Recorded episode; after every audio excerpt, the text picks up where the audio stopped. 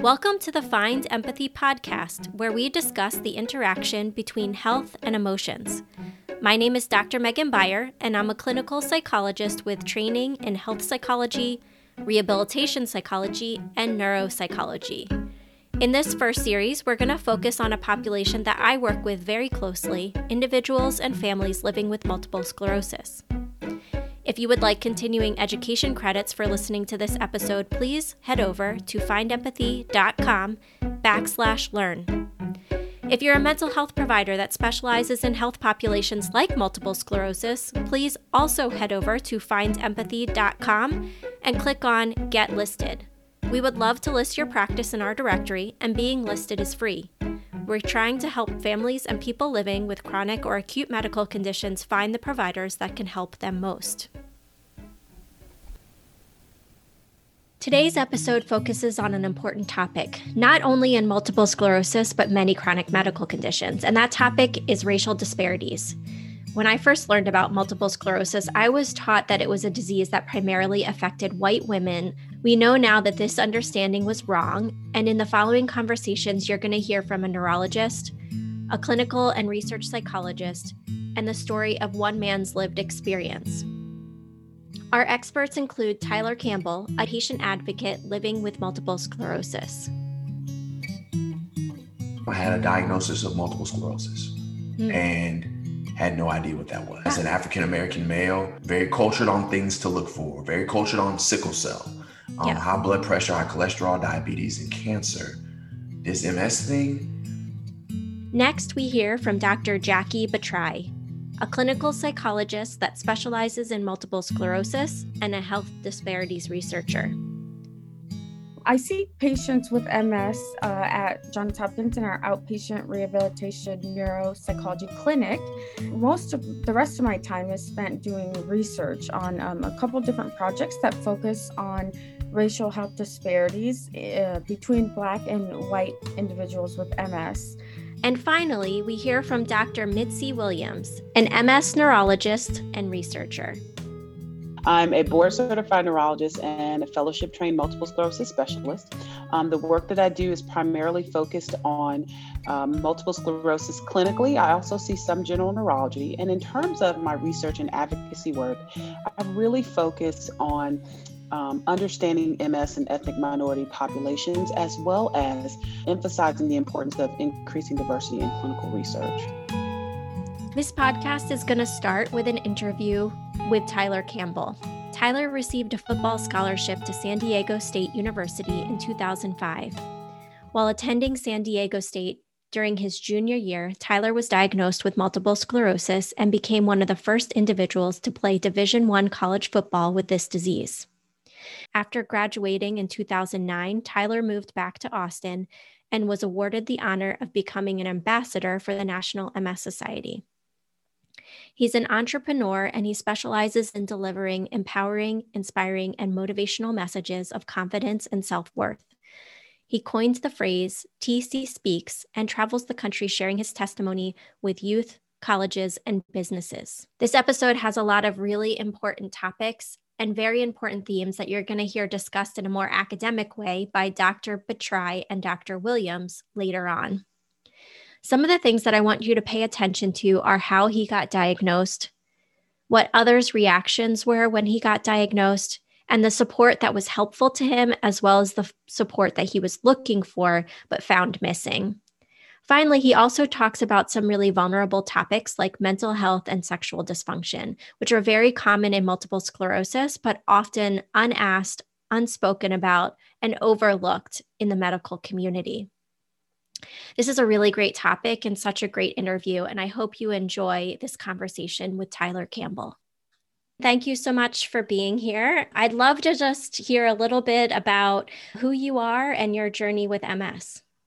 Yes, ma'am. My name is uh, Tyler Campbell, born on an amazing day, October 26, 1986, a fantastic day in history, might I mm. add.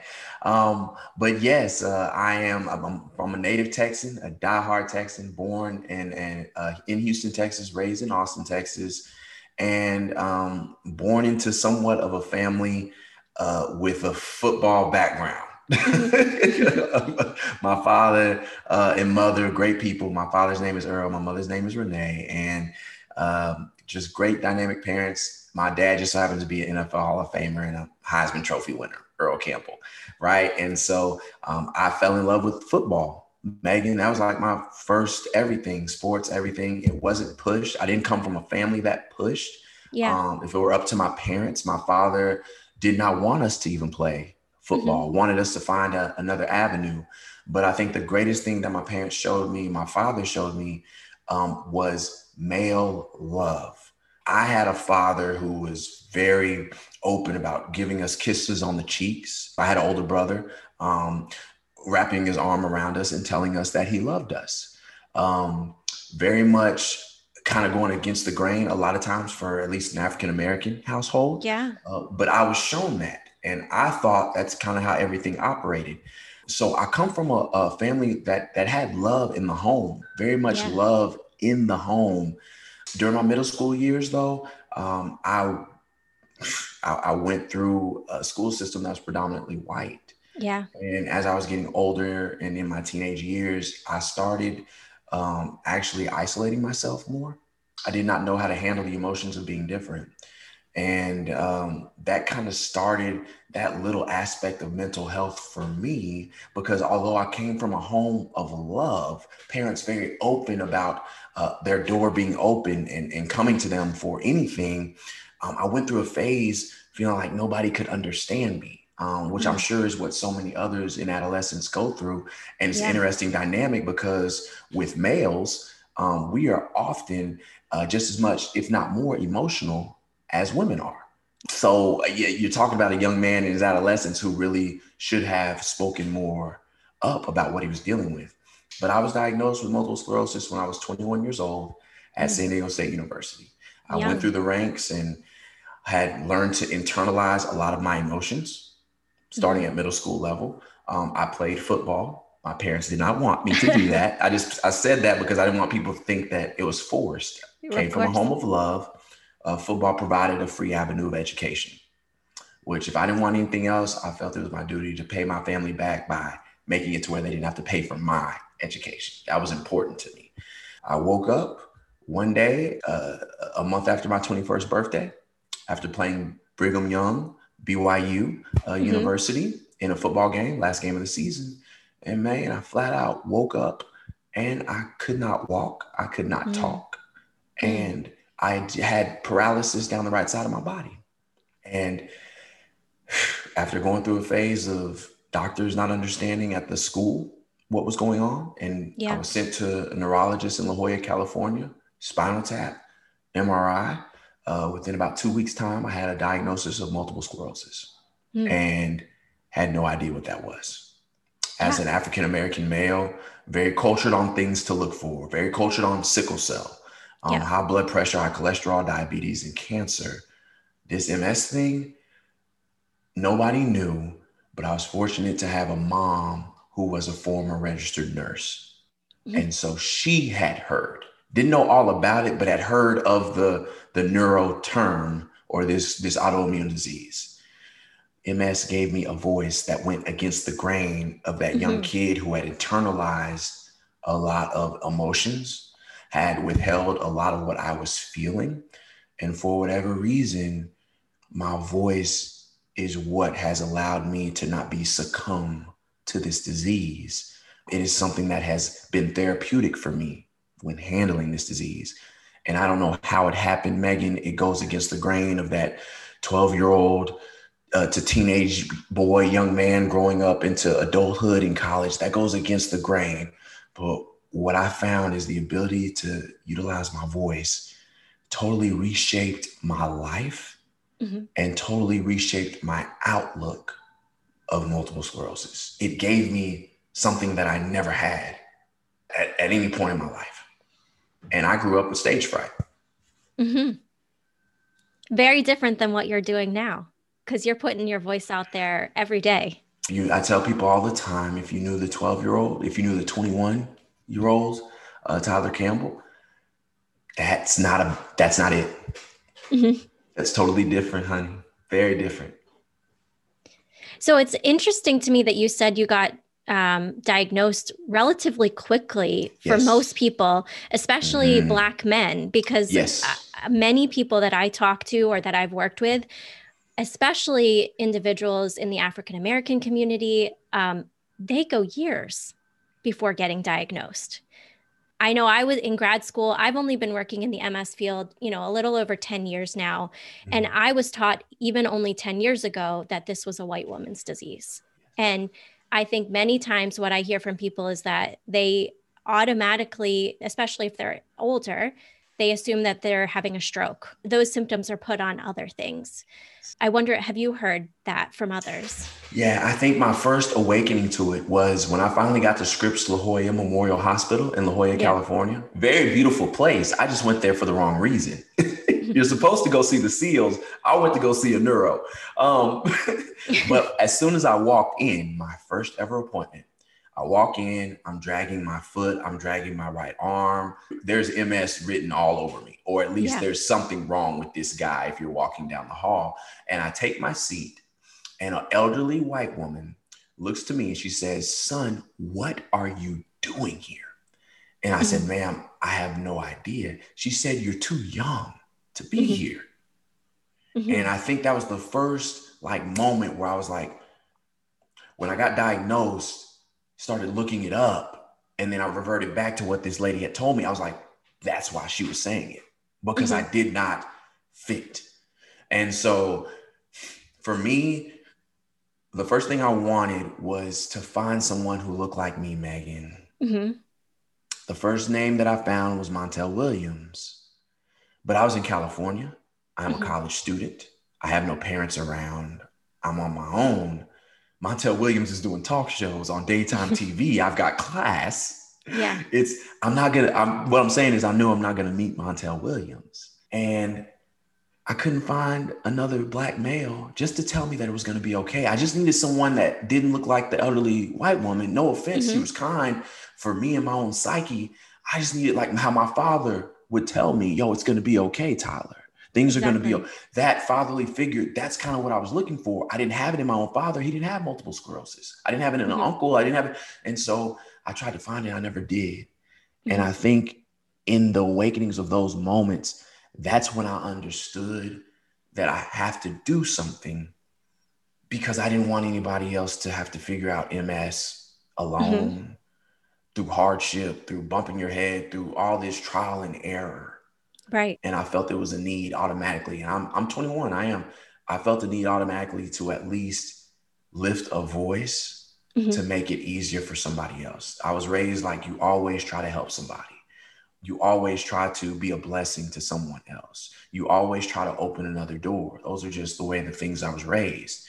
And so this fit that mold because mm-hmm. what I went through, that sadness, and I did, I had hard times, tough times, crying tears, why me? Um, erectile dysfunction at 21. Um, all these other things from a male's perspective that I was dealt, and I just needed a shoulder to lean on and cry on. Mm-hmm. And I never found that person that looked like me, Megan. Mm. And so I said, okay, I'm not going to find that, at least right now in this time in my life.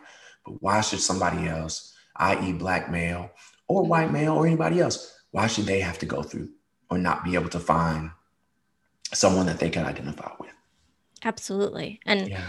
I think you are that person. I mean, at least I'm seeing you out there sending this message to yeah. many people and mm-hmm. and being uh, a voice that other people can look to. And you know, it's interesting you said that you had some mental health symptoms or some sadness that you started to experience in high school and then, you know, once you were diagnosed, and I think I heard you say that you are working with a psychologist or mm-hmm. therapist can you tell me a little bit about that? Yeah, uh, it goes totally against the grain. Um, I come from a culture, um, not only to be a male, because we are mm-hmm. very machismo, we don't need help, right? Mm-hmm. We're good, right? Um, and then uh, from from our culture, it's like we have a saying: "What goes on in this house stays in this house," and it is one of the those things that somehow was brought to a level of yes, that's awesome saying, but in all actuality, it's one of the worst things that you could say because then you're you're eliminating yourself from seeking help and attention that is much needed from a different perspective a lot of times people hear this, they don't understand that my wife is a social worker. Mm-hmm. My wife uh, comes from a background of seeing a therapist. She started seeing one, I believe, when we were in college together. She's a she's a former track athlete. Um, I met her in college, and so um, I've seen my wife go through the therapy process from mm-hmm. the time we were dating to all the way through. And when I started seeing that there was an added need um, that my wife couldn't fulfill, there's some things in my past that that 12 year old stuff that has taken what about six or seven months now of therapy to finally kind of catch up. And mm-hmm. I'm learning the process. Why there's a lot of things that I had to get through um, to ultimately be able to help my disease in the way that I carry it. And mm-hmm. so, um, MS, you know, there are some things that yes, you're going to dig into physically for and mentally for your MS. But what you're going to find out is there are triggers for you. There are stress there's weighted stress that we are carrying and we all know that stress is one of those big underlying things that trigger relapses. We know that. Um, so why not dive into a lot of where that stress comes from? Because all ms did was add on to the added stress. So what if we can alleviate those unaddressed stress points those unaddressed triggering points that have never been dealt with for years and years and years before ms even came to the building so that's kind of where i encourage people to try to get a, a, a grip on those things because that's that's weighted stress that you can leave and and and close doors on certain things that have been left open and unaddressed you know mm-hmm. And it's it's not easy megan. It's painful. I, yes. I, don't want people to to be under the facade. It's i've cried many tears about it. There have been uh, tough conversations i've had to have with in my marriage. I i still go through counseling for erectile dysfunction through this day. Yeah. um but through that process it's made me more open. I've learned how to eliminate certain aspects and people out of my life that, quite frankly, don't need to be there. And it's made me and my wife have greater levels of communication, especially about the sexual dysfunction stuff that I've been battling for uh, 13 years now. So it's it's an ongoing process. I've never made it, but there's a lot less stress in my life when it comes to the disease, just because of things I've had to eliminate from 12 year old, 13 year old Tyler. Right. You know, I have a few follow up questions. But yeah. I'm going to start with this one, which is, you know, I, I'm really impressed and blown away that you're willing to talk about the erectile dysfunction. Mm-hmm. I think that's fantastic because we know that 90% of men with MS experience some sort of changes in their sexual health, yes, and up to 85% of women, maybe even more. And many people don't even talk about it, right? The doctors sometimes are afraid to talk about it and bring it up. I've even worked with some of my own patients who it took several months for them to bring it up to me. So I, I, just think it's great that you're putting that message out there. What do you think is important for doctors, mental health providers, people who work with the MS community? How can they make this topic more open and accessible and something that we can be open and vulnerable about? Yeah. I, so again, uh, trial and error, right? Um, mm-hmm. It happened to me at 21. No disrespect to neurologists at that given time at all. But the one thing that I say is make it a forefront conversation for males and females because we're we have those conversations about optic neuritis possibilities. We have mm-hmm. those mm-hmm. brain fog type of conversations. We have the fatigue, uh, mm-hmm. you know, a lot of the big things the big yeah. agendas, the the drop foots, the paralysis, the the equilibriums, the the the pain, um, the tremors. We have those types of things. This thing is just as much important, I feel, as all of the others. Oh um, yeah. So so go ahead and mention that. The figures that you're talking about, I had never known any of those figures, but they are prevalent for male and female. And if it's yeah. happening to females, yes, it's happening to males too. And you you pointed that out, and vice versa. So I was experiencing all of my stuff at 21 and where I went wrong is thinking that it's only me with my MS and where my lesions are. I guess that's what's, but it's actually more prevalent in a lot of male and females. But I never heard that, Megan. Mm-hmm. And so my advice uh, would be to add the dysfunction, add the um the the loss of feeling, the numbness, add add all of those things because we know they're taking place in other parts of the body please address those things. I remember I cried tears, uh, Megan, to my mother. I was I had a really bad relapse um, that that took football away from me, and I cried on my mother's. My mother laid at the foot of my bed. I was I was uh, I couldn't move, and I was crying. And I told her mama, like, I, I can't feel nothing. Mm-hmm. And, and it's worse this time than it was before.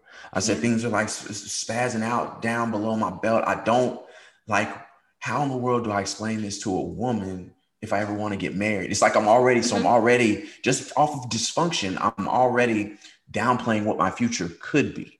So there goes, there goes added stress, right? And so, um, but I, I would have maybe been a little bit more prepared had I known that this happens to everybody, number one.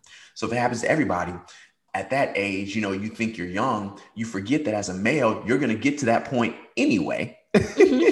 With all the with all the erectile dysfunction commercials, we see them all, all those all those things. Things it's gonna happen to you. Okay, yeah. it happens to everybody, but um, it's just happening to you a little bit earlier. So so you get a hold of it on it now and address it now. Um, you're not in your late 40s, early like trying to regress back. Um, so get a hold on it now. Like those are the types of things, the types of learnings, uh, the type of psychology help I never knew about any of that stuff.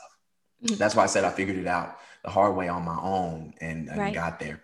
But but it's it needs to be a discussion. I feel like in all the other symptoms and all the other things that may not work as well as they used to before.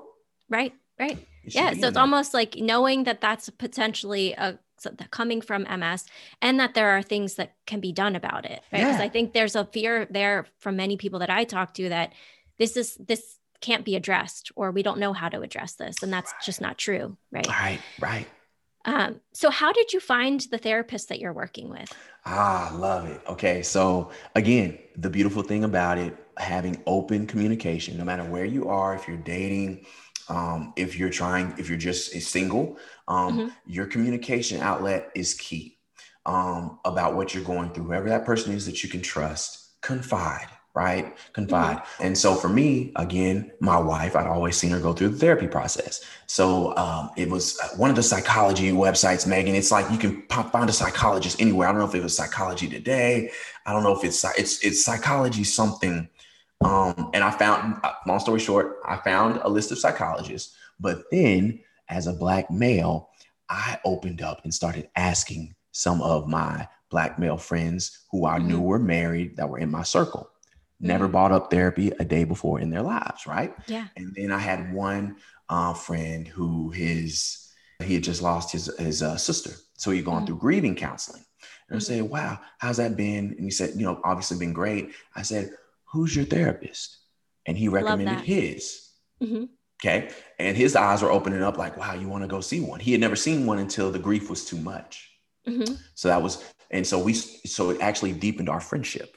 Mm-hmm which was dope. And then my wife simultaneously we researched on the psychology website that she gave me and uh, narrowed it down, researched the one my friend gave me, seeing what his ratings were. You know, you do your homework just like yes. you would a doctor. Uh-huh. Your homework and watch this. I knew what I wanted. I wanted someone who wasn't uh, too old. Mm-hmm. Um, and and and Megan, I wanted a minority.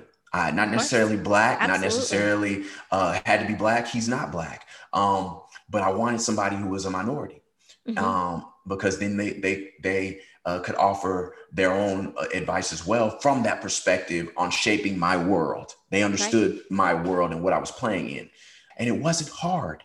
It was mm-hmm. not hard. There are more people seeing therapists around us, but for some reason, you never talk about it because I, I, oh. guess people think you're you're cuckoo for cocoa puffs or something's wrong with you, right? Uh-huh. And so that's how I found it within my own within my own friends and, and my own wife. I love that. I love that. I didn't have to go far. Mm-mm. Did did your therapist know anything about MS before you met him? Is it him? Yes, it's a him. So okay. he had heard of the disease, didn't have an MS patient, but he had heard of the disease and but he learned more about what it can do to the body through me right through he you. knew it was mm-hmm. a autoimmune disease dealing with brain and spine mm-hmm. okay so he that's the that, the base level of where he was now from okay. there obviously he's done more homework about since inquiring me to make our our sessions more So finding somebody too that's willing to do a little bit of that legwork to figure yeah. out, you know, what you're going through for any of the things. I mean, it doesn't even just have to be MS, but anything that they're not experienced with, you want somebody that's open to that. And do your do your home. If the first one doesn't work, it's okay to try Absolutely. another and another. It is just like our MS stuff. Um, if the first neuro doesn't work for you, please go get another. And you're encouraged yes, to exactly. do. Um, long story short, you you you will find what you are looking for, Megan. Mm-hmm. You will find what you're looking for. Absolutely. I actually tell every single person that I meet with for the first time that if we're not connecting by session 2, you need to find somebody else. Tell me, and I will give you a list of people that are nearby. But the goal is for you to meet your goals, not for you to sit in my office. So I think it's really important. Exactly. If it's if they're not working for you, try somebody else because there will be somebody that you connect with. Love that, Megan. I love that. That's powerful. Thank you well, for being so open. Truly, my my goal for people is that they get better. And yeah. if you are the reason we know that the research shows that if you are not connecting or vibing with that person, then you're not going to get better. A large per- percentage of what makes therapy work is that yeah. you feel connected and able to open up to that other person. Yeah. I know that you're doing a lot of advocacy work as well. Yes. And can you talk about that? Yes, absolutely. Therapy has been so awesome for me because it's gotten me to a place where it actually enhanced my gift. MS, like I told you, I, I, thought football was all that I had. The world of MS showed me that my gift is actually through speaking. And so, uh, what I tell everybody is, please don't don't wish to be like somebody else. Walk with what you are gifted with, and it will make more and more room for you in this world. Um, so my gift started out as being in support groups, uh, just being open and talking and having dialogue. And with that, philanthropy came. When I was in mm-hmm. college, I had already started, I always had a heart to help other people. I had started with helping other uh, elementary schools that were underfunded um, with fundraisers when I was in college. And when MS came into my life, I said, okay, I have a heart for kids, but my shift needs to be something that's heartfelt and more personable. Um, and that's when I said, why not we start with MS? Mm-hmm. Uh, so I started working with Pro Player Foundation, a foundation that was helping me in California. They normally help professional athletes. I didn't make that, but I had a heart and I had um, a willingness to serve. I have a voice, uh, not like most professional athletes. You don't have to, I don't have fear of a microphone. And I had a dad and a mother who were very supportive. Mm-hmm. Again, uh, they didn't know all about. We learned about MS together, but my family jumped behind me and I said, "Hey, I want to. I want this is my path of giving. This is what I want to do uh, to help other people." And so we start doing uh, events and fundraisers uh, to raise money and funds for research in MS. Um, some have been scholarship recipients with MS for, for multiple sclerosis, and I've been doing it for over ten years and it's just evolved. It's been a true blessing. You find a cause near and dear to your heart. And um, now I have a, a greater in-depth uh, involvement because I have initiatives in place, educate, educate, elevate, and collaborate, which is where we're trying to raise more awareness, more education for the underserved in the minority communities, um, the Latinx communities, the African American communities, but everybody as a whole, because there's so much more learning that must be done you know? Mm-hmm. And mm-hmm. so, um, yeah, it's, I've taken what I have and I'm walking in it, not trying to be something different. I, I have MS. I love to speak. It's nothing crazy. And you just take those things and work on them every day. Um, it, that's, that's what my heart is. I just have a, I have a gift to speak, but a heart to serve. And, and they, that's all that we have. So, one final question if people want to follow the work that you're doing, kind yeah. of um, hear more about what you're doing, where can they find you? Yeah, I have a website. I am tylercampbell.com. And on social media, I am at TC Speaks 32. Um, I also, oh, I forgot about this, Megan. Holy smokes. I also have a, a radio show. I don't have a background in radio, Megan. I just have a, also have a radio show um, that's every Saturday at 12 p.m.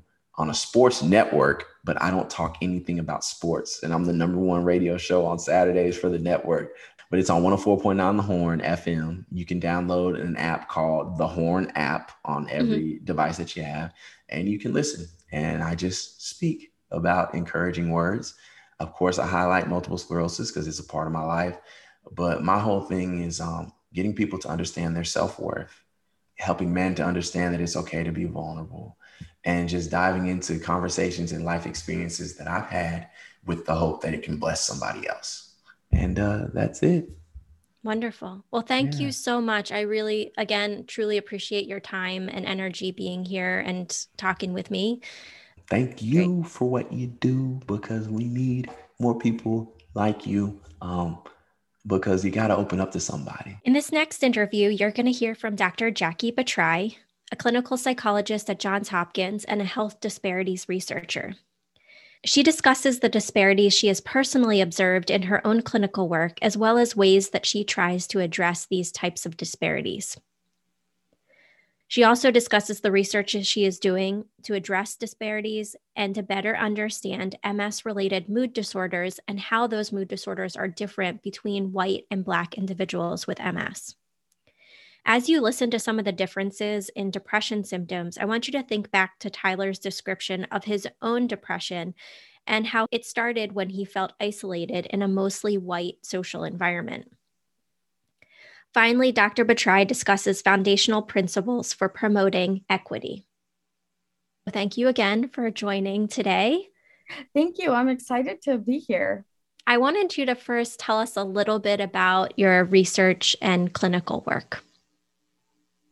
I see patients with MS uh, at Johns Hopkins in our outpatient rehabilitation neuropsychology clinic. And most of the rest of my time is spent doing research on um, a couple different projects that focus on racial health disparities uh, between Black and white individuals with MS my initial idea for this really came about because I, I had um, an interest in disparities work back from my dissertation. And after I uh, had the opportunity to complete an MS fellowship at Johns Hopkins, I came to realize from the clinical work the disparities that were really just blatant in my clinical work between the patients with different backgrounds. And so then I decided I want to look at what causes these differences or maybe what leads to these differences. And so now um, the research that I'm doing focuses on like differences um, in healthcare that patients receive, differences in patients' adherence to maybe some of those healthcare recommendations, and then just in general experiences that patients have with MS related healthcare and other outside of the healthcare realm, like other related experiences. So it takes a big, like, qualitative approach because we don't really have that many established instruments to capture all of those things that I, I just mentioned.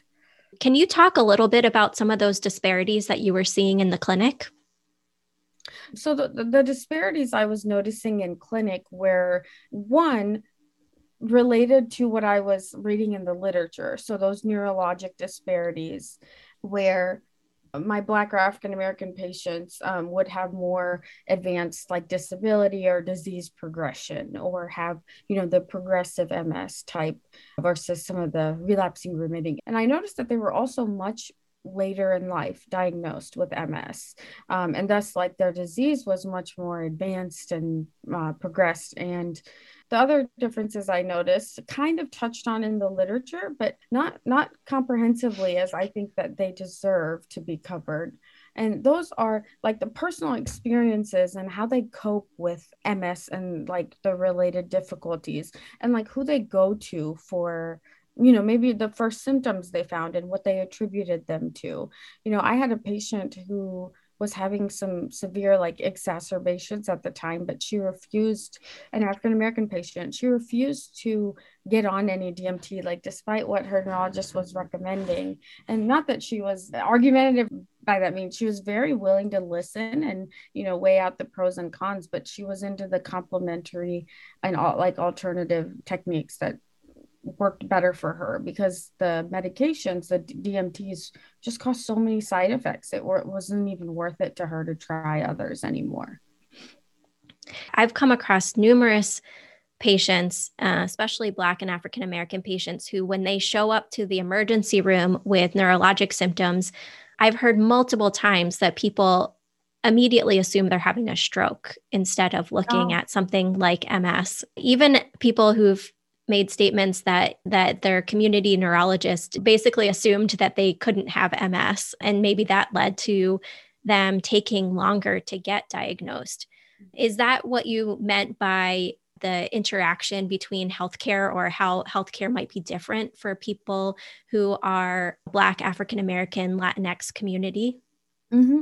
Yeah, exactly, exactly. And thank you for mentioning the Latinx community. My my research so far does not involve that involve that population, though I, I would like to in the future. So when I talk today, I'm just talking about the populations included in my study. That's not to um, under recognize mm-hmm. the other groups too. But when I'm talking about the differences in healthcare, they're they're kind of twofold. One, the differences that we're seeing between underserved and underrepresented groups and then white patients in our healthcare system. And that's general things that apply across the board across conditions and that's how they are treated in like the waiting room or how their provider might communicate with them or maybe the assumptions that people in that space make about what they know what they might be interested in and what they might be experiencing and so then that mm-hmm. goes specifically to ms where like ms has always been historically thought to be a white person's disease, it's just more recent that we learned about the increased risk that Black or African American people, especially women, have for MS. So, if a Black person walks into a clinic with MS like symptoms, MS is probably not the first thing that's going to come up in their mind because of a perception about what MS is and who it affects. You have to be pretty well resourced to be able to be diagnosed with MS. The, the symptoms are so vague. They um, they range, they range, and they're so various from person to person. And so to rule out other conditions takes quite a bit of resources, time, appointments, and connections, you know, with the right specialists and whatnot. We know there's disparities in access to those things too. Absolutely. Yeah. So, so, so true. Can you tell me a little bit about the differences in terms of research. My understanding is that many individuals, because MS was considered a white person's disease and even more specifically a white woman's disease. And we know, yeah. like you mentioned, that that's not actually accurate, that many Black and African American individuals have not been included in research studies. Mm-hmm. I wonder if you can speak to that a little bit. Yeah, so less than 1%, right, as of 2015, focused on Black and African Americans. And so this is a challenge in the MS research. We just we don't have enough representation of Black and African American or other historically underrepresented groups in MS research. So if, if we're not studying these groups in research, how can we get the word out that these groups are also affected?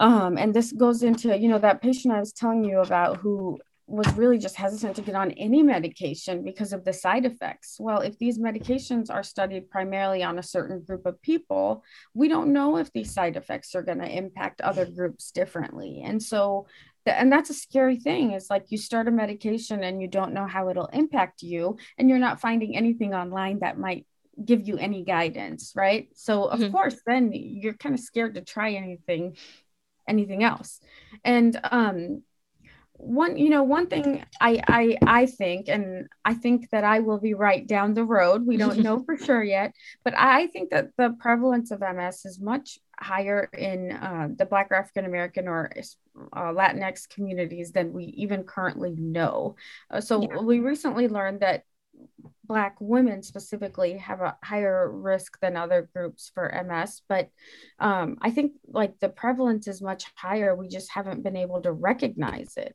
or, or it's not diagnosed, or due to some of the mistrust and access issues that certain communities have. I think like people haven't been diagnosed who may actually have the condition and I say this because something that is really important that I think like the research community overlooks is that a lot of Black and African American people have European ancestry in them. Mm-hmm. You know, you look at like the history of uh, in the at least in the United States and individuals who are born out of like um, interracial or biracial families. That's a lot of people. so it's not very surprising that that rate is high but yet I, I think like in ms because of the traditional perception maybe it's a surprise to people but when you think about it it shouldn't be. Right. Absolutely. I know you've been talking a little bit about disease modifying medications and diagnosis, but I know that you did at least one study and probably more looking at mental health differences between white individuals with MS and Black or African American individuals with MS. Mental health studies looking um, at underrepresented groups or traditionally underrepresented groups in um, MS are even fewer than probably the medically related things. I'd wonder if you can talk a little bit about what some of your findings have been there.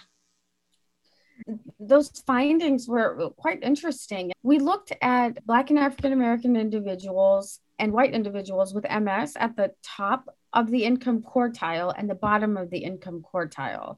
And we looked specifically at depression and anxiety symptoms.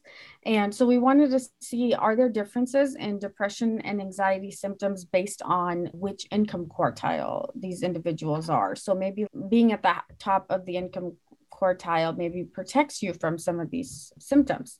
What we found was that in general, Black and African American individuals had higher rates of depression and anxiety across the board. But then when we kind of dug deeper and looked at differences in income, we found that for anxiety, being at the top of the income quartile did kind of protect for anxiety. So anxiety kind of like evened out between the two groups. Why that's the case, we, we don't know exactly, but we can mm-hmm. very much make educational assumptions, right? Based on what the existing research tells us. If you have more financial resources, maybe you, you have transportation, so you don't have to worry about dangers from walking from your workplace to home or just other things that make you feel more secure in the place you work, live, and resources that you need access to. So that would certainly ease anxiety. So that makes sense. For depression, though, depression, despite being in the upper quartile of people with MS, uh, Black and African Americans still had uh, higher depression symptoms compared to the, their white counterparts. So, so what that tells us is that being in the higher income quartile doesn't protect you from these symptoms. Why that is, again, we don't know exactly, but existing research can maybe inform some of this. And, and my big hypothesis there is that as an underrepresented group, Black or African American, in that upper quartile, you then end up finding yourself in spaces that are mostly white. And so then comes feelings of maybe isolation or not not having that community as you're used to having in that space. Just the lack of social support or the lack of belonging is one theory about why that may be the case, and um, also other other things like you know having to prove yourself or feeling like you represent your entire group instead of just mm-hmm. yourself as a person. So I think all these factors could be leading to it. It's just it's complex, and we need so many more research studies before we can firmly say what's going on. Absolutely. I'm glad to see that there's more and more research that's being funded in this area because, as you've mentioned, it's incredibly underrepresented and has not really been looked at in great detail up to this point. I'm interested to know about how either your own research or the literature that you've looked into how that informs your clinical care in terms of either neuropsychological assessments or psychotherapy with Black or African American individuals with MS. Yeah, that's that's a really good question. I think it, it, it informs a lot of what I do in the clinic context.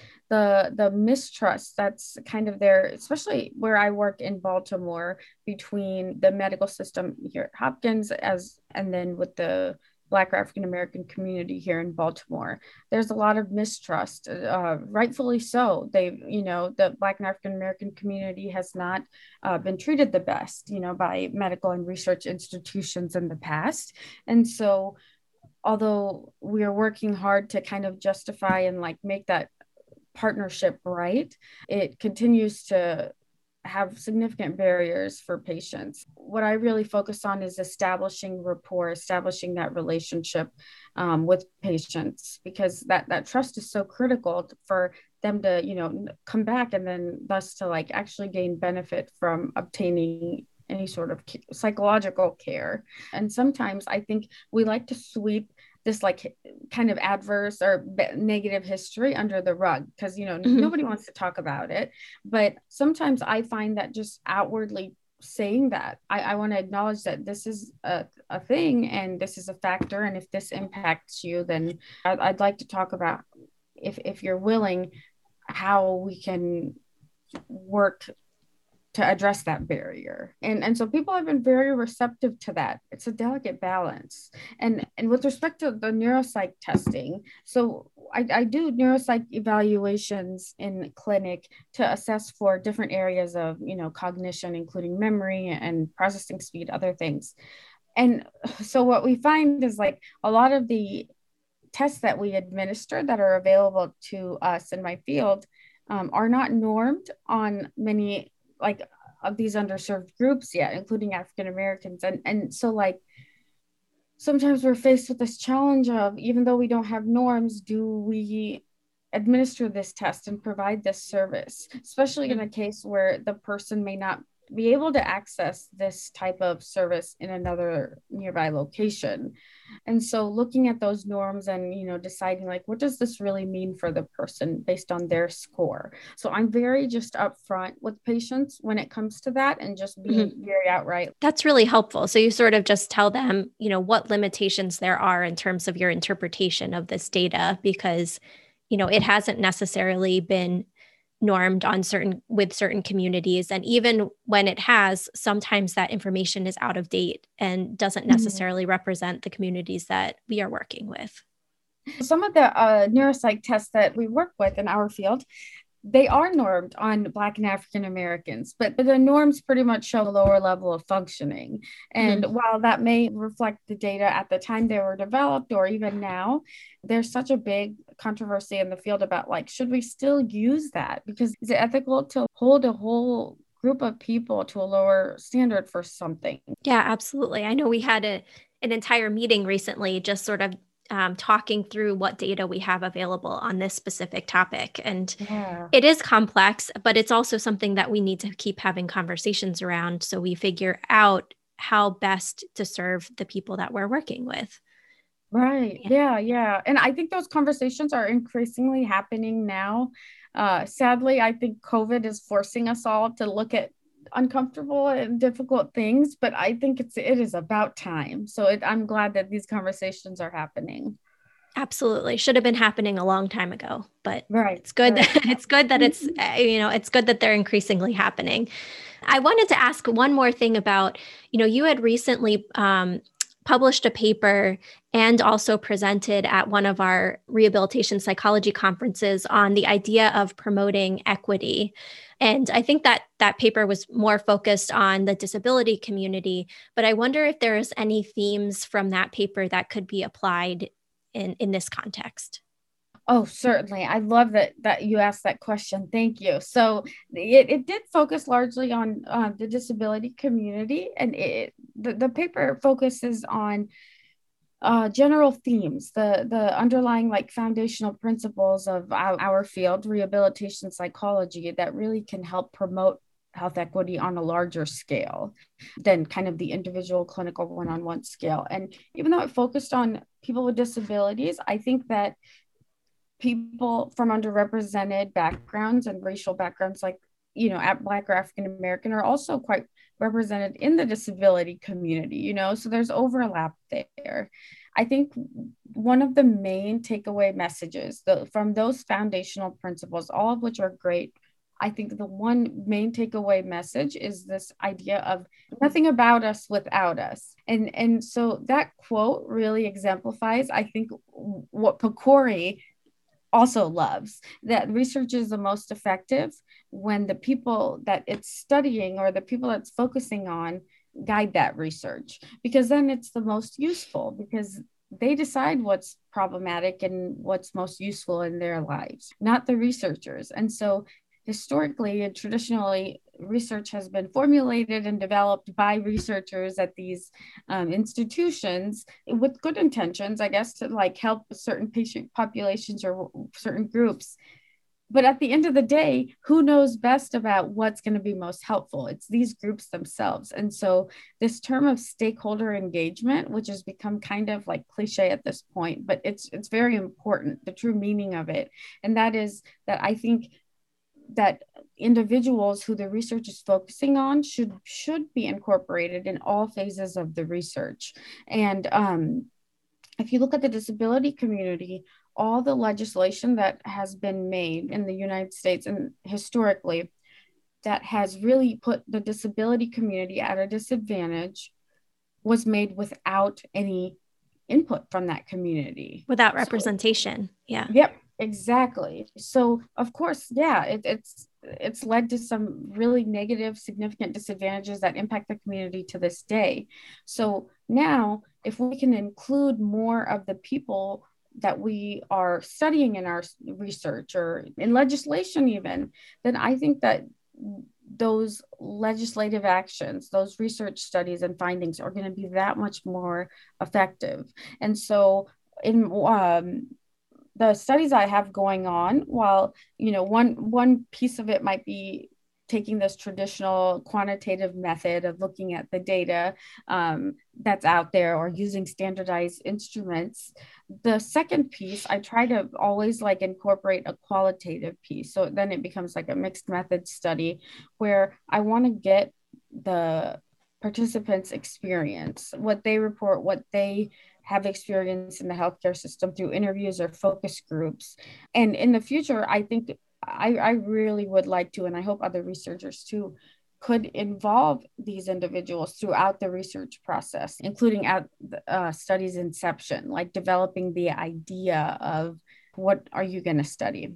So one last thing I'll say about that. Last night yeah. I was actually contacted by a close colleague of mine who works for iConquerMS, and she uh, told me about this survey. And the survey pretty much just asks MS patients about what they would like future research on MS and COVID to be about. What do you mm-hmm. think would be important? So I've already started sharing that with a couple of my patients. I think future research efforts should very much follow that type of model. I have two final questions for you. Mm-hmm. Thank you. This has been really great. My understanding is that you do some of this community participatory research where you are working with communities or you are sitting down with community members to talk about what research is important to them. Is that true? Yes. Yeah. Yeah. Yeah. Yeah. I'll elaborate a little bit on that. And so that involves being a part of a CAB, a community advisory board. The CAB is from the Johns Hopkins Center for Health Equity. And so this this CAB involves researchers at Johns Hopkins as well as community leaders in the Baltimore community, and then also patient representatives who have participated in many studies and are volunteers essentially to kind of be a spokesperson for other uh, people in their community. So we have patient participants who join, and so they have great input on anything from new studies that can develop to what areas to focus on in these studies and also very importantly how to disseminate this information. And so this has been really really a great experience. There's also government people who work in the government and are involved in you know the legislation process who also attend. And then so now we're seeing many members are both researchers and like community members which is great to see that uh, level of collaboration and integration. One of my other studies that is looking at place and race-based disparities in ms that study i'm working with their Community Engagement Core in the Hopkins Center for Health Disparities Solutions. They have been really instrumental in providing suggestions for how I I can incorporate the community and have stakeholder engagement throughout my research process. So, some of the things that I am starting to engage in is with neighborhood associations and then presidents of those neighborhood associations who can disseminate information about, you know, my study and try to get people to participate. And I imagine that these kinds of research methods also don't eliminate bias in research, but potentially reduce it because you're not just getting uh, a certain swath of the population. You are really trying to reach into different communities and let everyone or as many people as you can know about this research so that it does have a greater representation. I agree. It, yeah, it's not eliminating all the problems, right, that we have in research, but it's definitely just such a such a wonderful, great, potentially big step towards that. I'm just going to end with this question. Is there anything else that you think would be important or helpful for community mental health providers to know about about your research? Yeah, yeah, that's a good question. I think of two things. The first thing is a little bit more basic, and it's just to keep an open mind when patients present with symptoms and what that could be. Keeping an open mind and keeping up with the literature. That's so hard to do because we're all so busy, right? But um, maybe finding certain newsletters or finding certain avenues where you can routinely revisit the literature to see what's what's out there. Absolutely. Yeah. Well, thank you again so much for providing your time and expertise on this topic. It's a really important one. And I just really appreciate that you're not only doing this research, but you are advocating for others to be looking at this research as well, which is just as important. Thank you. And I I want also want to say thank you so much. Thank you for giving me a platform to be able to talk about these issues that I find to be incredibly important too. And I have very much enjoyed getting to speak with you today. I appreciate you focusing on this topic as well in your podcast. In this last interview, you're going to hear from Dr. Mitzi Joi Williams. She's a board certified neurologist and fellowship trained multiple sclerosis specialist who serves as the founder and CEO of Joi Life Wellness Group Multiple Sclerosis Center in Newnan, Georgia. She is considered a subject matter expert in neurology, multiple sclerosis, and health disparities. Dr. Williams has over 15 years of experience in the field of MS. She received her undergraduate degree in neuroscience and behavioral biology from Emory University in Atlanta, Georgia, and received her Doctor of Medicine degree from Morehouse School of Medicine, also in Atlanta, Georgia. She completed her internal medicine internship, neurology residency, and MS fellowship at Georgia Health Sciences University. Dr. Williams has spearheaded and participated in multiple steering committees and work groups to further research in underserved populations with MS, with a focus on the African American population. She has recently joined forces to increase diversity in clinical trials and educate the community about the importance of research participation. Through collaborations with national and international committees, she advocates for people living with MS to share in the decision making process with their healthcare teams to combat this illness. Dr. Williams is an author of MS Made Simple, the essential guide to understanding your MS diagnosis. She continues to live out her mission to provide personalized MS care delivered with expertise, compassion, and joy. In this interview, I want you to look for several different topics and themes truly important to this topic.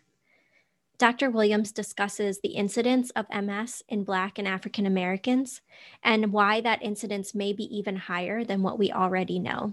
She also discusses multiple reasons for racial disparities in diagnosis, outcomes, and prognosis, as well as mental health changes in Black individuals with MS.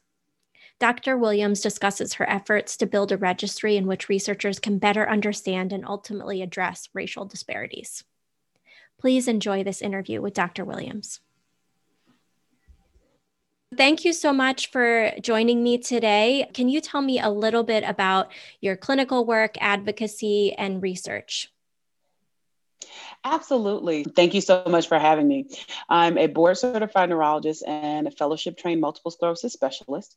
Um, the work that I do is primarily focused on um, multiple sclerosis clinically. I also see some general neurology. And in terms of my research and advocacy work, I really focus on um, understanding MS and ethnic minority populations, as well as emphasizing the importance of increasing diversity in clinical research you know it's this is such an important topic i'm i'm remembering even from my own graduate training which was not that long ago i was taught that ms was more of a white woman's disease. And I think that we are recognizing that that's not true, that there's more to that story. Can you tell me a little bit about prevalence and incidence of MS in different communities? Absolutely. So I was taught the same thing in my training that MS was primarily a disease of young white women. And if you look at the worldwide prevalence, that still primarily is true, right? The highest incidence of MS is still in, you know, places like Europe, um, the UK, uh, but we do have a significant number of folks here in the US who have MS. There was a prevalence study done by the National MS Society in 2019 that suggested that there were nearly a million people in the US who have multiple sclerosis, which when you talk about 2 million people worldwide, that's almost half of the folks um, with multiple sclerosis that we know of. One of the things that's been very interesting interesting is in the past 10 years or so, we're noticing that there may be a higher risk and a higher incidence of MS actually in the African American community, which is quite surprising. Now, I live in the South in hmm. Atlanta, Georgia, and what I would notice is that even though we were taught that MS was a white woman's disease, when I would go out to my waiting room, whether it was when I lived in Augusta and was working at the medical college or here in Atlanta, a huge MS center with eight providers, half of my waiting room, if not more, would be Black patients with MS. And so I early on began to see this disconnect between what we were taught and what I was actually seeing in the real world. And in the past 10 years, we have data to help support that, that actually the incidence of MS may be highest in African Americans. There was a study that was performed by the Kaiser Group in uh, Southern California, as well as a study published by the VA, suggesting that incidence is higher in Black people here in the United States and also that the risk for MS may actually be up to 47% higher in hmm. Black mm-hmm. women. Mm-hmm. Now, if we look worldwide, the numbers are still highest in people of Northern European descent. If we look at the incidence in Scandinavia, if we look at it in Europe, uh, in the UK, um, those are still the highest rates of incidence. But here in the US, actually we do see a significant number of MS and we see a significant number of cases in the Black community. Can you tell me a little bit about what might be driving some of those differences?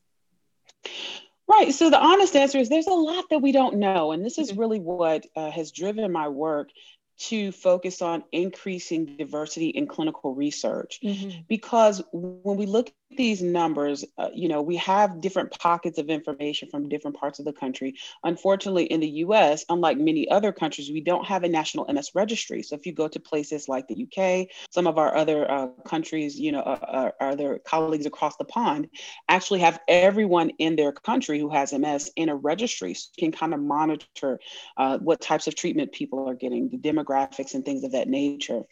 But we don't really have that here. So there are a lot of things I think could be driving it. Number one, I think that MS has definitely been under recognized and underdiagnosed in minority populations because you have to almost have a suspicion to look for MS. Mm-hmm. So if a person doesn't fit the profile, they may come to diagnosis very late or be misdiagnosed with other conditions. You know, I think that one of the drivers for recognizing this increased incidence and occurrence is that we have more availability of MRIs, which are really our main diagnostic tool for multiple sclerosis. When I was in training, I remember to get an MRI on someone, you had to have a really, really darn good reason. I mean, mm-hmm. even if you thought you had a good reason, the radiologist still might call you and say, This is a really expensive test. Do you really need to order this? You know? Mm-hmm. And so now that MRIs are much more widely available, we can get an MRI if somebody has a headache, if their eyes twitching, any reason we can get an MRI now. Yeah. And so we're I, we're picking up a lot of people because there's more accessibility of the testing. And I think that also as the knowledge of the increased incidence is kind of filtering out into the general community, um, people are more suspicious of MS in these populations. Um, so I think that that certainly is a big driver in terms of if there's a biologic or environmental factor that's leading to it, I think we haven't gotten there yet. There are certainly a lot of questions um, about lifestyle choices and how these may affect risk for MS. So they may be involved, things like smoking, um, things like obesity, which may be, you know, higher in some populations, may be driving some of it. But I think we're just at the tip of the iceberg and trying to understand why we're seeing these differences. Yeah, absolutely. I've heard that story so many times with many of the individuals that I'm working with.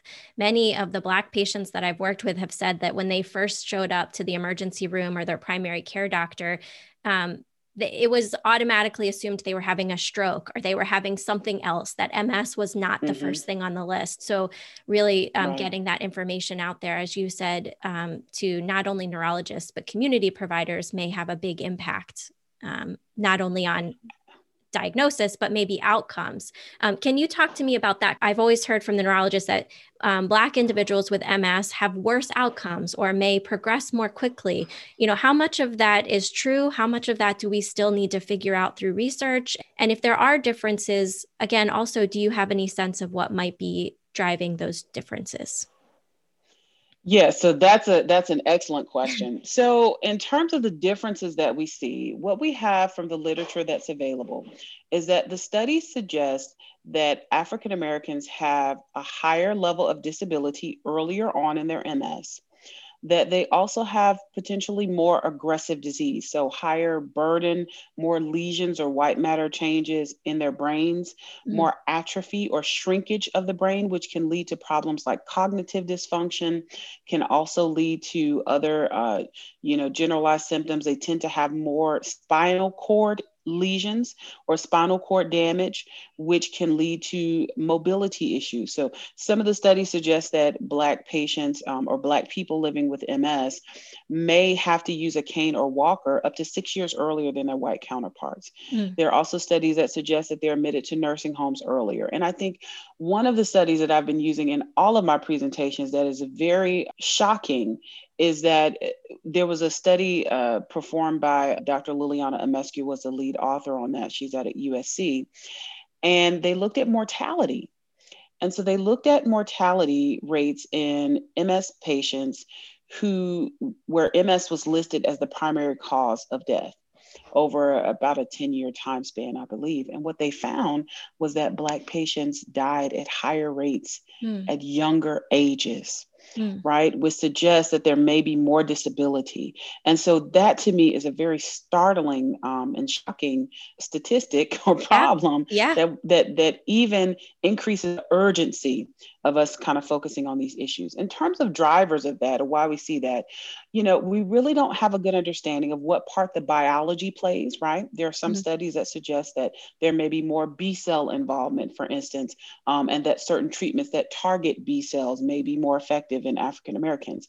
Um, and we also know that certainly uh, social determinants of health play a large issue or large part in some of the outcomes that we see. Do people have access to care? There are studies that suggest that, you know, Black people with any neurologic condition are 30% less likely to see a neurologist, right? Mm mm-hmm. living yeah. in there have a neurologic condition, right? Um, so we're not even talking about getting to an MS specialist. specialist. We're yeah. talking about seeing a general neurologist. And so there are huge issues with access to care, insurance coverage, access to medications. Also, we have to think about bias within the healthcare system. You know, are people being provided equal treatment? Is there mm-hmm. any type of discrimination in the way that people's care is given and the time that's spent, et cetera?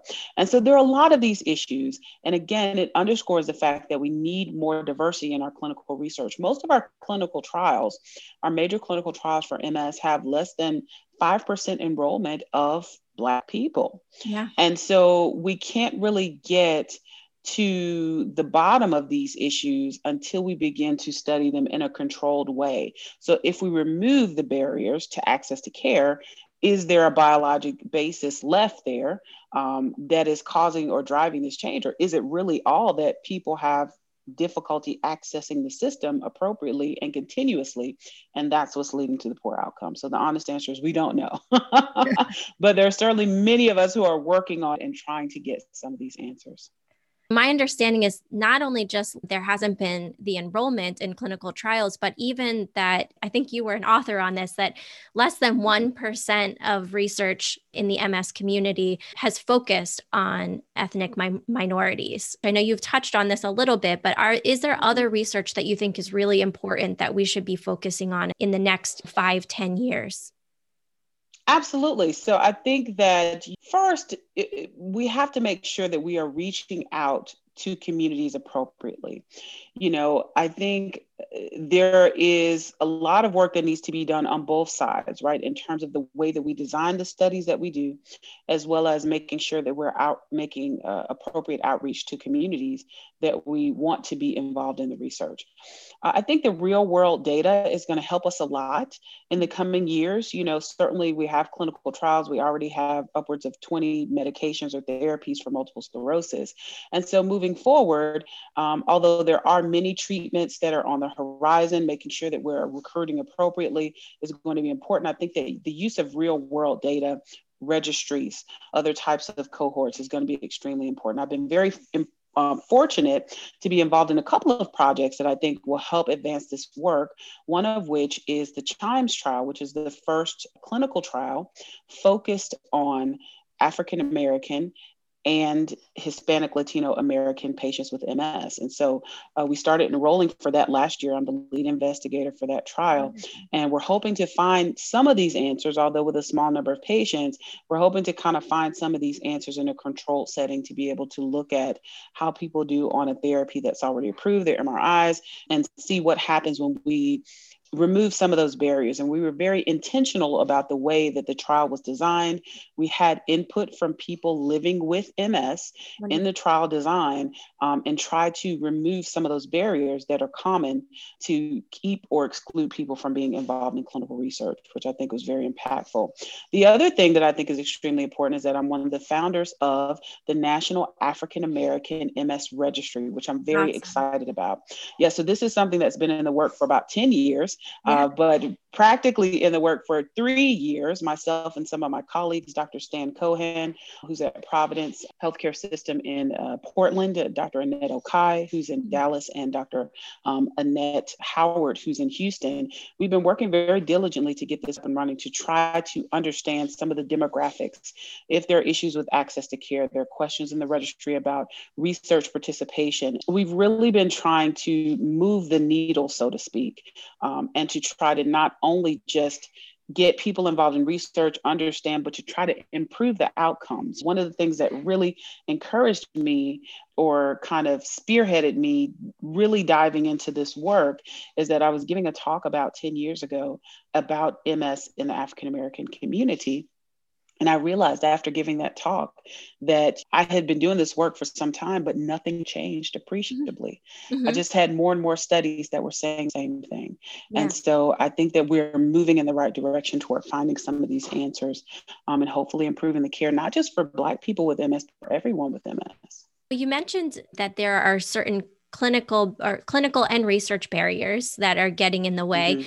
Um, just sort of yeah. switching gears to the clinical side, what are some of the barriers that you think are getting in the way of care of African American, Latinx, and you know other ethnic minorities with MS?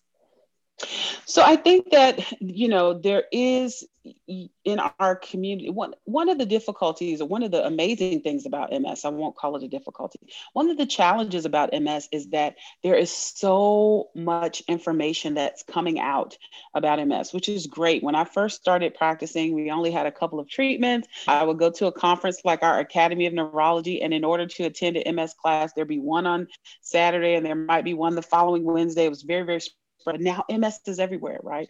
We mm-hmm. have all of these treatments every year almost we have a new therapy that comes to market or even two or sometimes three. Yeah. And so with this volume of information it's very easy to miss certain things if you're not looking for them. So mm-hmm. i'm very focused on ms and minority populations but it but i'm an ms specialist. Yeah. And so if you're talking about the general neurology community trying to keep up with the treatments that are available also keeping up with data like this is very difficult. And so i think one of the barriers is that there's not a widespread knowledge of this data about the higher incidence in the African American community, as well as the more aggressive disease course in the African American and Hispanic Latino communities. And so I think that people tend to treat it as very traditional MS.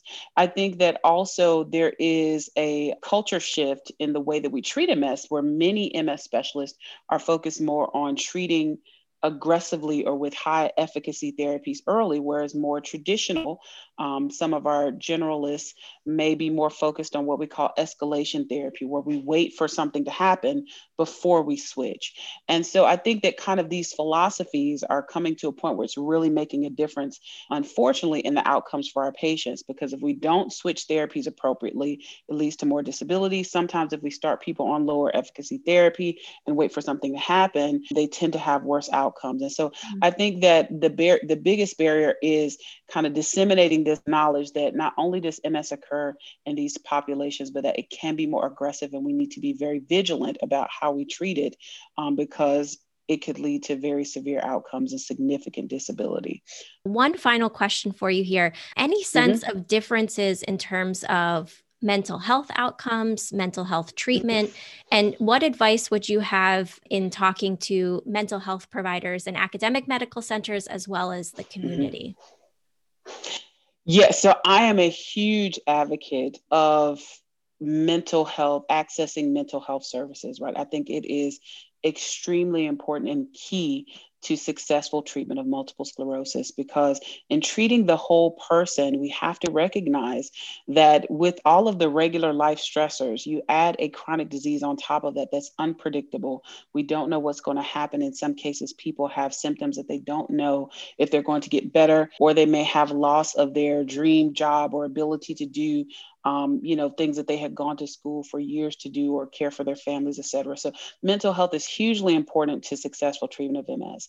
And so I think, you know, the advice that I would have is to look at and treat the whole person, mm-hmm. uh, particularly for minority communities. There often can be a stigma about accessing mental health services. People don't want to be viewed as crazy or take mm-hmm. crazy pills, so to speak. But I certainly am very clear with my patients about the importance of mental health and how mental health affects physical health. So I think that we certainly try to approach everyone as an individual. We try to make sure that we recognize that there are lots of stressors for these patients. I think in addition for minorities, the the uh, stressors of you know systemic racism in their mm-hmm. everyday lives is an additional stressor. Yeah. In addition to life stressors like taking care of kids, family, plus the chronic disease, right. you know, I think all of these things are coming to the forefront. So we have to look at people as individuals. We have to acknowledge um, the things that have occurred, discrimination or other experiences they faced, and try to move forward and establish a trusting relationship. And I think that that's something um, that has been a godsend for many, many, many of my patients is accessing mental health services appropriately and helping to remove that stigma so that they can live their best life with MS. Thank you so much for the time that you took to talk with me about this today. If people want to follow you, see the work that you're doing, where can they yeah. find you? They can find me everywhere. So I am uh, the nerdy neurologist trademark. I am the nerdy neurologist. Love so that. if people want to follow me on social media, um, I'm on Facebook and I'm on Instagram as a nerdy neurologist. I'm on LinkedIn by my formal name, Dr. Mitzi Joi Williams. and then I'm also on Twitter at Nerdy Neuro MD. And so I post a lot about the different work that I'm doing, about the different lectures. And I also have a new podcast that I started a couple of months ago called Brain Chat with the Nerdy Neurologist. It's on all of the podcast platforms, Apple Podcasts, Google Podcasts, Spotify, etc. And so we address different topics such as the African American Registry. We just did an episode last night about that, as well as things general education, MS, and COVID vaccines. Um, and I also have patients or people living with MS come on and talk about some of their experiences and how they overcame some of their challenges to live well with MS. So that's how you can find me. Fantastic. Thank you so much. I, again, I really appreciate the time you took, and I look forward to keeping in touch with you. Absolutely. Thank you so much for having me. Thank you for listening to the Find Empathy podcast. If you would like continuing education credits for listening to this episode, please go to findempathy.com backslash learn. Our goal is to help people living with challenging medical conditions find the mental health providers who understand their diagnosis. Our education and this podcast are focused on increasing the number of providers who can help. If you are a psychologist or a mental health provider that specializes in health populations, please consider signing up for our free Find Empathy directory. Go to findempathy.com and select Get Listed. We would love to connect with you on social media. Look for us on Facebook, LinkedIn, Twitter, and Instagram. If you have any suggestions for topics you would like covered on this podcast, let us know. Our email is info at findempathy.com. We look forward to you joining the next episode.